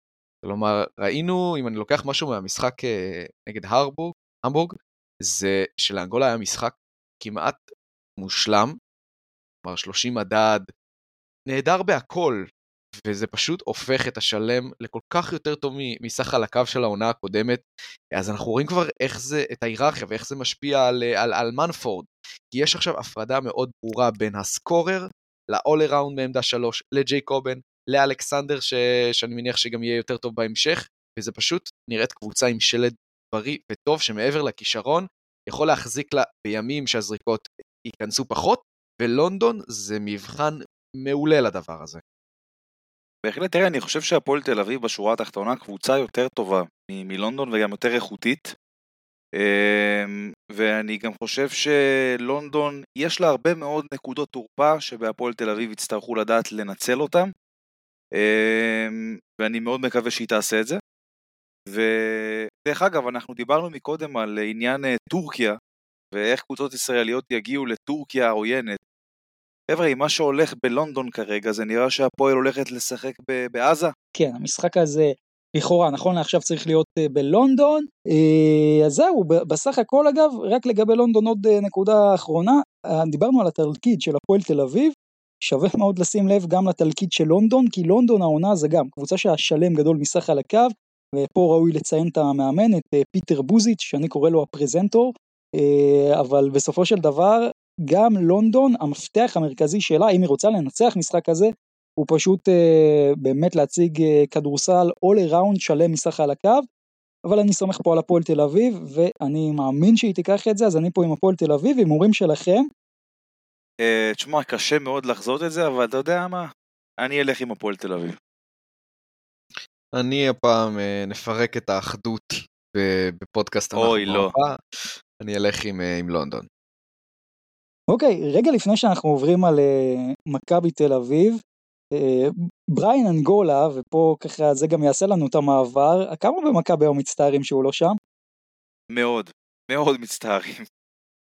וואו, אני חושב שיש כל כך הרבה דברים שמטרידים כרגע את ראשי מכבי תל אביב, שאני לא יודע אם אנגולה זה מה שעובר להם בראש כרגע. לא, תשמע, כרגע עם, עם המצב של בולדווין ו... והחיסרון שלו, במכבי תל אביב, בוא נגיד שלא היו מתלוננים אם היה להם עוד יוצר בקו האחורי בדמותו של בריין אנגולה. אין ספק. בואו באמת אז כאילו נגיע לזה תוך כדי מה שמכבי עברה במונקו, כי, והרבה כתבו על זה, עם כל הכבוד, ו, ושוב, אנחנו כמובן, כל משחק וכל זה מדברים קודם כל על המצב, אנחנו לא מנתקים את הדברים כי אי אפשר לנתק את הדברים, אבל עדיין, לחטוף את מה שמכבי חטפה במונקו ולהיות מוכרעת אחרי שני רבעים וחצי, לא מתאים, פשוט לא מתאים. תנו לי את הרשמים שלכם מהמשחק הזה. מכבי תל אביב חשבה שהיא יכולה לבוא למשחק הזה ולא לשמור, לצפות שהנקודות ייכנסו לה מתי שהיא רוצה, אה, שאפשר לבוא מול קבוצה עם רמת כישרון כמו שיש למונקו ולעשות איתה תחרות ריצה, והיא טעתה. פשוט וקל. ובאיזשהו שלב מונקו באה, ושחטה את מכבי תל אביב, וגם באיזשהו שלב מכבי תל אביב החליטה שהיא פשוט מפסיקה לשחק, כי הסיכוי שלה לצאת פה ניצחון שואף לאפס, וזה נגרר לאזור ה-30 הפרש. זה מה שקרה פחות או יותר במשחק הזה.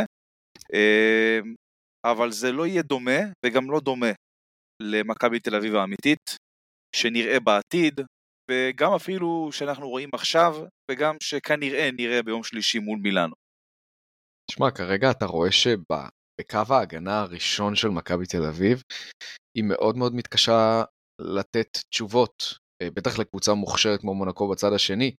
ברגע שעוברים את תמיר, לורנזו, ג'ון די, ולפעמים גם, אתה יודע, זה מדביק גם את קליבלנד, אה, כל ההגנה כן. הרכה הזאת, אז האקורדיון הזה מתחיל, אה, מתחיל לזוז, ופתאום אה, מונקו, גם אם מייק ג'יימס עכשיו לא מסיים בלייאפ קל, אז באים לעזרה והוא ימצא את הקלעי שפנוי בחוץ. מכבי תל אביב לא יכולה לקבל 107 נקודות במגרש כזה, אז זה קודם כל מתחיל בהגנה, אבל אנחנו צריכים להגיד, מכבי תל אביב להוציא את המשחק מול פרטיזן בלגרד, משחקת משחק התקפה לא טוב. לא טוב, אבל אני חושב שאפשר אה, להצביע פה על החיסרון של וייד בולדווין. ואולי גם על אה, החיסרון של יד אליהו? אפשר להגיד שכן, כן. בוא, בוא נגיד הכדורסל שראינו מול פרטיזן, הרבה מאוד uh, חלק יש ליד אליהו בעניין הזה, אבל אני חושב שעניין וייד בולדווין והחיסרון זה, תשמע, זה, זה שחקן שלוקח ריבאונד, באמת גארד ריבאונדר ברמה הכי גבוהה שיש, רץ את המגרש, עובר לך אותו ב-2-3 שניות בלי להתאמץ, מסיים לך בלייאפ. זה שחקן שיוצר לעצמו ברמה הכי גבוהה, יוצר גם לאחרים ברמה גבוהה. אה, זה הגארד, ה combo guard השומר הכי טוב שיש למכבי תל אביב בקו האחורי.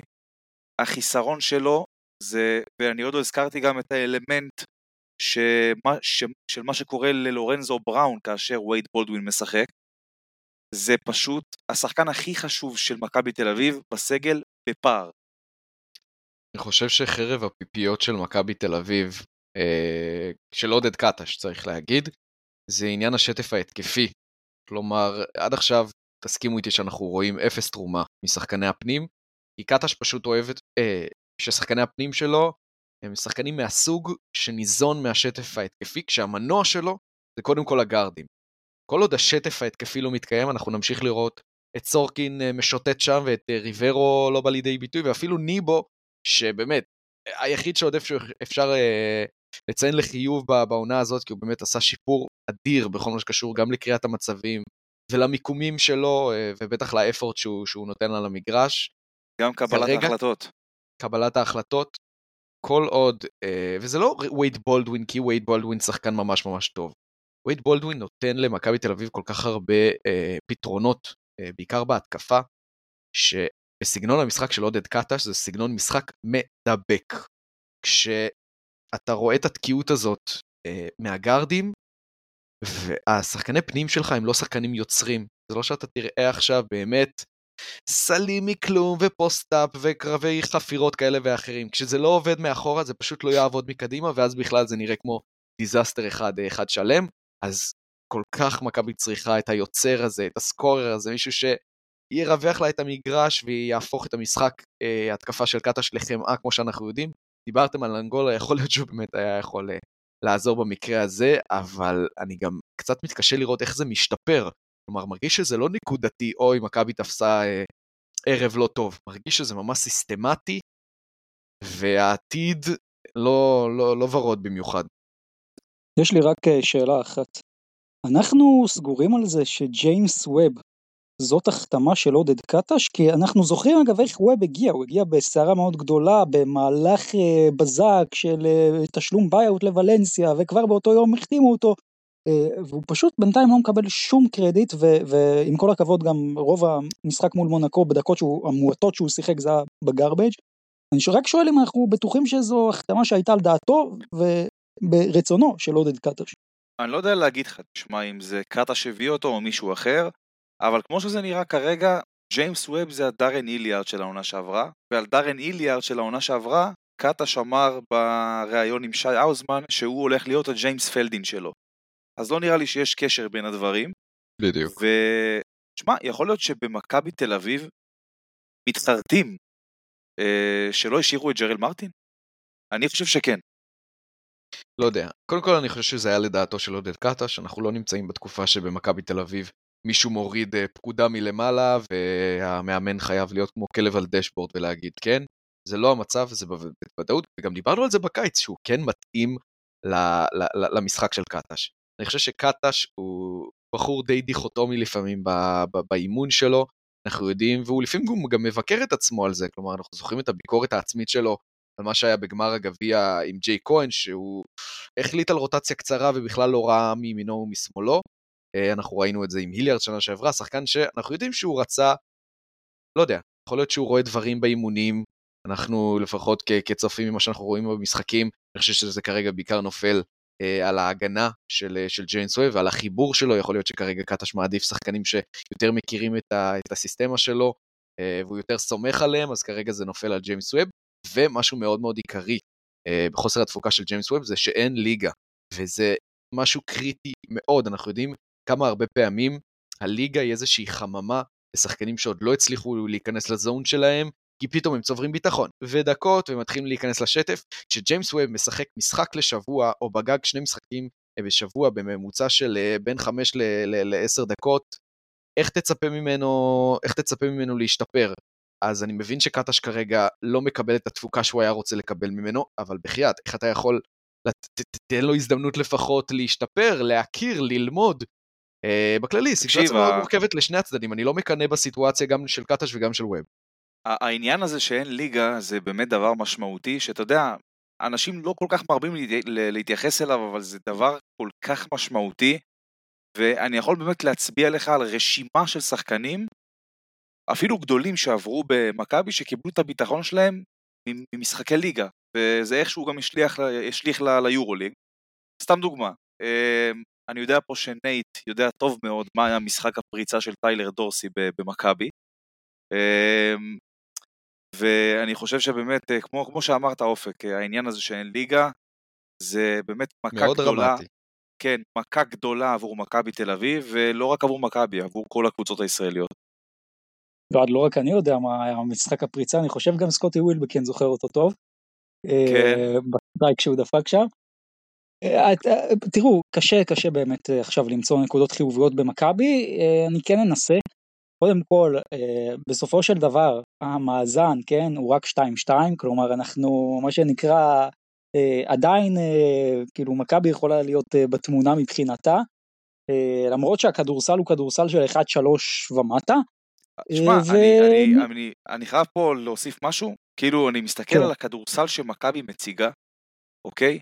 ואני מסתכל על קבוצות כמו לדוגמה מילאנו, אוקיי?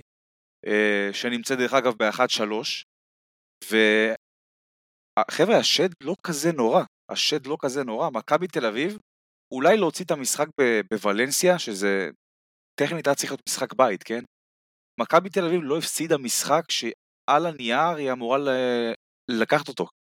לפחות עד נכון, אני עכשיו. יודע אנחנו יודעים את זה גם משנה שעברה, שהייתה איזו אווירת נהי כללית, כשהמאזן של מכבי חיובי, ובגדול הם מסמנים וי על המשחקים ש, ש, שהם היו צריכים נכון. לסמן ומפסידים את הזה. נכון, כי אז באמת לפחות יש תסכול, יש תסכול כללי מה, מהכדורסל.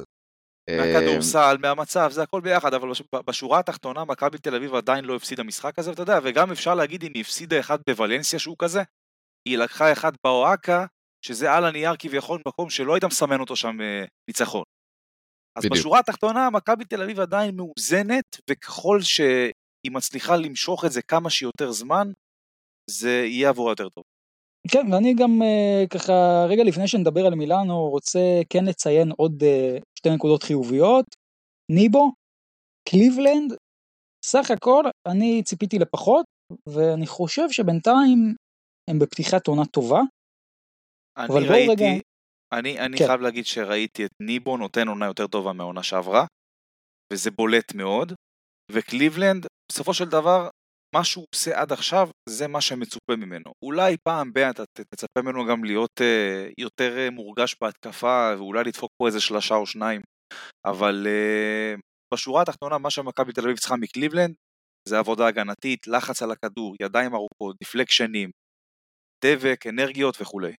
אני רוצה לסמן פה את ווב, קליבלנד וריברו, כשלושה שחקנים שהם כרגע לגמרי מוגדרים כסימן שאלה, ועדיין לא, אפילו קליבלנד, לא עד הסוף. אלה שלושה שחקנים שכשהשטף ההתקפי של מכבי יבוא, ואנחנו נראה את הכדורסל של מרץ של השנה שעברה, אלה שחקנים שיפרחו במשחק הריצה הזה, וב, ובתיאום, ובלדעת איך לנצל את ה pick and roll, ולזהות כל, כל פרצה וכל צוהר ב pick and roll, אנחנו נראה, הלוואי והיה את ההיכל, אולי עוד יהיה, אבל אני בטוח שהיינו רואים את קליבלנד מתעופף, ואת ריברו נלחם, ואת ווב פה עושה, עושה בקדורס. כרגע בסיטואציה הנוכחית שהכדורסל של מכבי כל כך לא עובד, אלה שחקנים שמאוד מאוד מתקשים לייצר לעצמם, אז הם כל כך לא באים לידי ביטוי. אז בואו נדבר רגע קצת על מה שהולך לקרות אה, מול מילאנו ביום אה, שלישי, משחק השלמה מהמחזור השני. זה יהיה המשחק אה, של מכבי השבוע. אה, מי פייבוריטית? אני חושב שזו שאלה רטורית. מילאנו פייבוריטית. פה בלי צל של ספק, אבל יש נקודה שאני חושב שצריך לדבר עליה. אם תשימו לב, לא רק השנה, גם תסתכלו על שנה שעברה לאורך כל העונה, מכבי תל אביב התקשתה מול קבוצות עם סוללת גרדים עשירה ואיכותית, ולמילאנו של השנה אין את זה. למילאנו של השנה אין את זה, מילאנו זאת קבוצה שמאוד קצרה בגרדים, אני יכול לסמן לך עמדות 1-2, את אה, קווין פנגוס, את אה, מעודו לא שרק חזר מפציעה, ואני חושב שבילי ברון עדיין פצוע, הוא לא יהיה כשיר למשחק, אה, ודבון אול שכבר לא פוגע, משהו כמו שנה ומעלה, ובעמדות 1-2 זה מה שיש למילאנו. ובאופן סיסטמטי, מכבי תל אביב, יותר נוח לה לשחק מול קבוצות בסגנון הזה. למרות הקו בוודאי. הקדמי, כן, למרות הקו הקדמי הבאמת עשיר וארוך ועמוק שיש למילאנו, מכבי תל אביב תמיד הייתה טובה והציגה כדורסל יותר טוב, והסתדרה מול קבוצות מהסגנון הזה של מילאנו. זהו, אני רק אגיד, כשאתה אומר מכבי תל אביב, בטח בתקופה הזאת, אתה אומר לורנזו בראון. קווין כן. פנגוס, ובכללי הגארדים של מילאנו, הם גארדים שיותר מאפשרים. אה, בדיוק. נגיד את זה ככה. אני רוצה לקוות, אם מכבי תל אביב רוצה לנצח את המשחק הזה, קודם כל, לורנזו בראון יצטרך להשתלט על העניינים, אה, ומשם יבואו הדברים הטובים. יגיעו הסגירות בהגנה, והריבאונד, והמלחמה, ומשחק הריצה, אבל זה קודם כל מתחיל בהאם לורנזו יצליח להשתלט על הקצב, או לא, ולצורך העניין על הנייר, יש סיכוי יותר גבוה שהדבר הזה יקרה, מאשר, אה, מאשר במשחקים קודמים. אז אופק, אם אתה צריך לסמן איש מפתח במכבי, זה לורנזו בראון, כן? מעתה אוקיי. ואילך עד שווייד בולדווין יחזור. מעתה ואילך. אז בואו באמת נתחבר פה לאנשי המפתח שלנו. אה, אופק, מי, מי במילאנו מבחינתך איש המפתח? האם זה מירוטיץ' או מישהו אחר? אמ, אני אלך דווקא על אה, שבון שילדס, אה, הוא נמצא בכושר טוב מאוד, הוא אחד השחקנים שאני יותר מחבב ביבשת. אחלה מצ'אפ, פונזי קולסון, שבון שילדס, שני סקוררים ברמה גבוהה, אבל כן, ניקולה מירוטיץ' ושבון שילדס הם השחקנים שבעיקר מכבי תצטרך אה, להתמקד בהם. אה, מכבי תצטרך פשוט לבוא ולשלוט בקצב, אני מניח שהאופי יחסית, לטעמי, חלושס של מילאנו, שיכולה דווקא להתפרק בקלות, יבוא רק אם מכבי היא זאת שתכתיב את הקצב ותיתן לה להישבר, בוא נגיד את זה ככה, אה, אבל שבון שילדס. כן, אה, אני עם אופק. אני עם אופק, אני חושב שגם במכבי לורנזו בראון הוא איש המפתח, וגם שבון שילדס הוא איש המפתח של מילאנו. אה, ודרך אגב, אמרת שבון שילדס ומירוטיץ' הם שחקני המפתח העיקריים. אה, צריך גם לציין שהם גם הטופ סקוררים של הקבוצה הזאת. ואין ספק שמכבי תל אביב, כמו שאופק אמר, תהיה חייבת להכתיב את הקצב, לרוץ ולהשיג כמה שיותר נקודות קלות. מבחינתי במילאנו מירוטיץ' הוא המפתח, כי היו משחקים כבר של מירוטיץ' העונה, שהוא באמת היה בלתי יציר, וזה נגיד כמעט הספיק מול פנר. אני לא יודע אם מכבי תהיה מסוגלת נגיד להציג את מה שפנר הציגה במחזור הראשון. אם מירוטיץ' יגיע ככה, אני לא חושב שלמכבי יש הרבה סיכויים. במכבי דווקא, ופה אני כבר אתחבר גם למה שאמרתי, אני חושב, שוב, לורנזו, ברור, כבודו במקומו מונח, מכבי חייבת פה עוד אה, אקסטרות מכל מיני שחקנים נוספים, ואני פה הולך על קליבלנד, כי לדעתי בפיזיות שלו, דווקא בהגנה, הוא יכול, אה, כמו שאמרתם, הגרדים של מילאנו בהכרח, אה, כרגע זה לא משהו לספר עליו, אז אולי הוא יכול לעשות שם דברים יפים. אה, בואו רגע, אז ככה, לפני שאנחנו נגיע להימורו ליג וליורו ליג, תנו לי עוד נקודות לקראת מילאנו, משהו שחשוב לשים לב אליו מבחינתכם. אה, אני חושב שמכבי תל אביב צריכה לסגור את הצבע. לנעול את הצבע, לתת למילאנו, אפילו להמר אפילו, להמר על הכלייה של מילאנו, לתת להם, אה, אתה יודע, להשאיר את הפנגוסים והמעודולואים של העולם אה, ככה, לתת להם קצת מרחב, אבל הצבע, הצבע זה המפתח לעצור את מילאנו. יש להם אה, קבוצה עם משחק פנים באמת מרשים מאוד, אם זה פויטרס, אם זה מירוטיץ', שאנחנו מסתכלים עליו מלא לוקח מלא מאוד פעמים מהלכים של גב לסל, ואני חושב שמשחק הפנים אה, זה יהיה המפתח של מכבי, היא תצטרך לעצור את זה. אוקיי, okay, בואו נתקדם ליורוליג ולמה שקורה שם, כי קורים שם הרבה מאוד דברים. בואו נתחיל עם וילרבן, שהיא ממנה את פוצקו, ולמרות המינוי הזה, וירטוס עדיין לוקחת שם ומנצחת. אה, ובסוף אני חושב שאפשר להגיד שזה משחק ששתי הקבוצות יכולות לצאת ממנו מרוצות. כלומר, גם וילרבן הציגה שם כדורסל טוב, וירטוס בולוניה בכלל מסתמנת כקבוצה מאוד חמה בעונה הזאת. אבל בואו רגע נדבר באמת על ההחלטות אה, גם של וילרבן, פוצקו זה האיש חברים?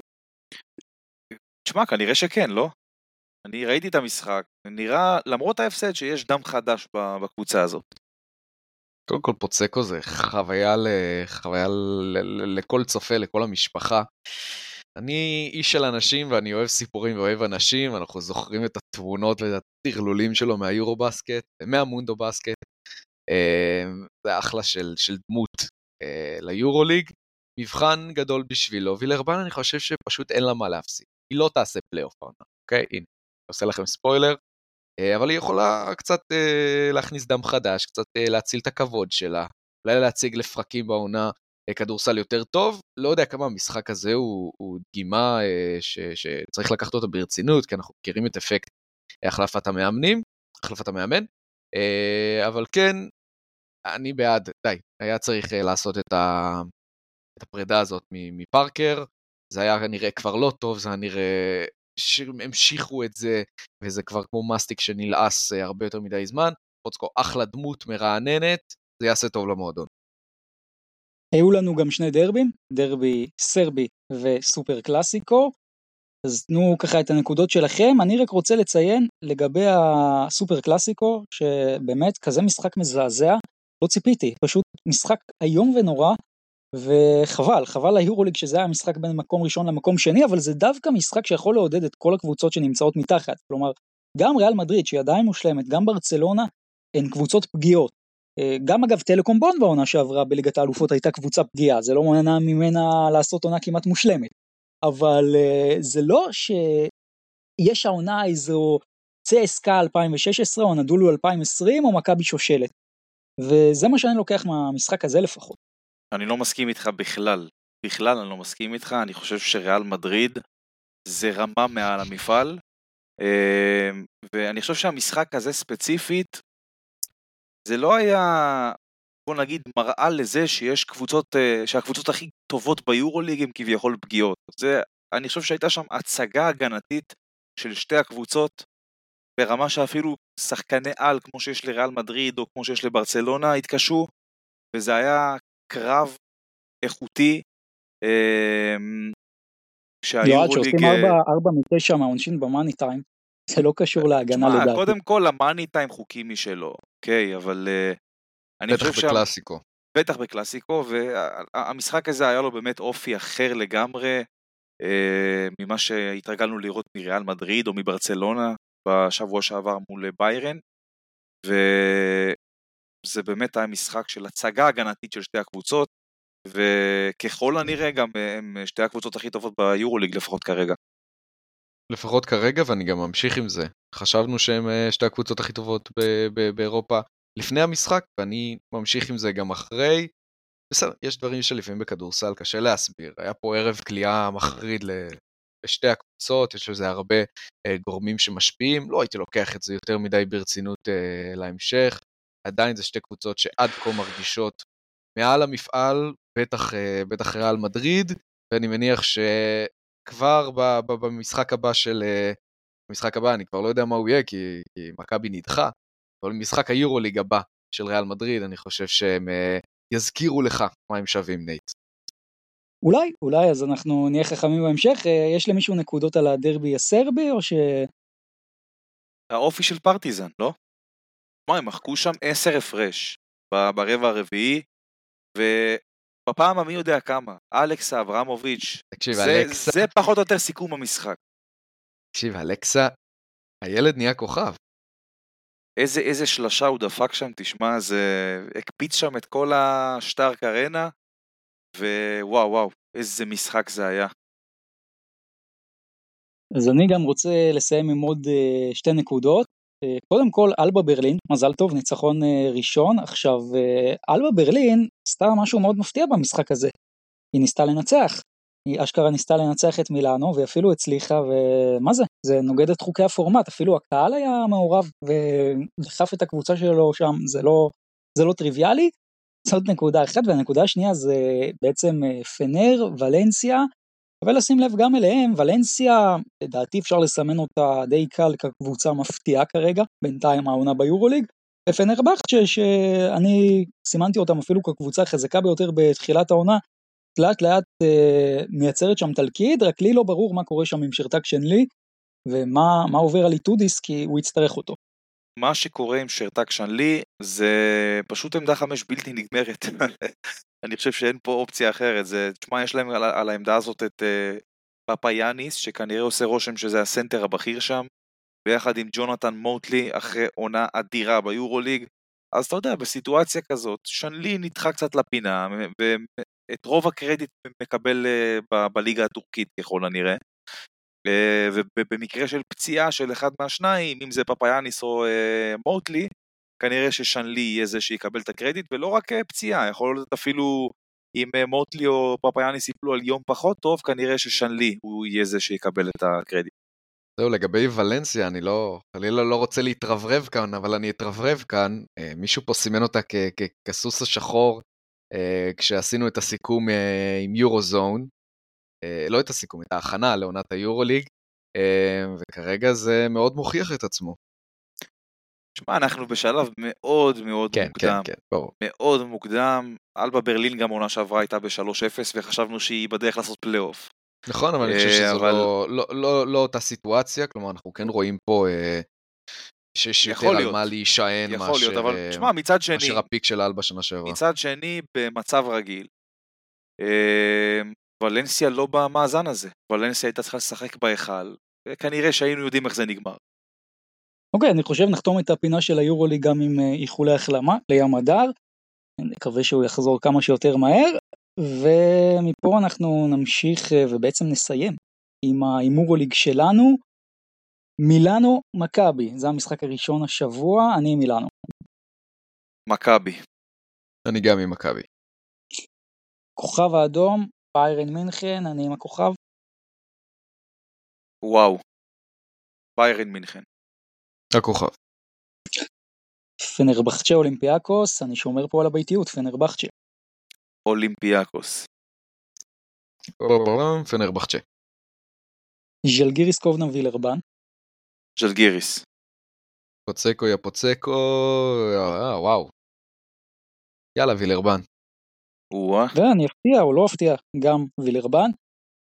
ולנסיה אלבה ברלין? ולנסיה. ולנסיה. וגם אני עם ולנסיה, מילאנו מונקו. וואו וואו, מונקו.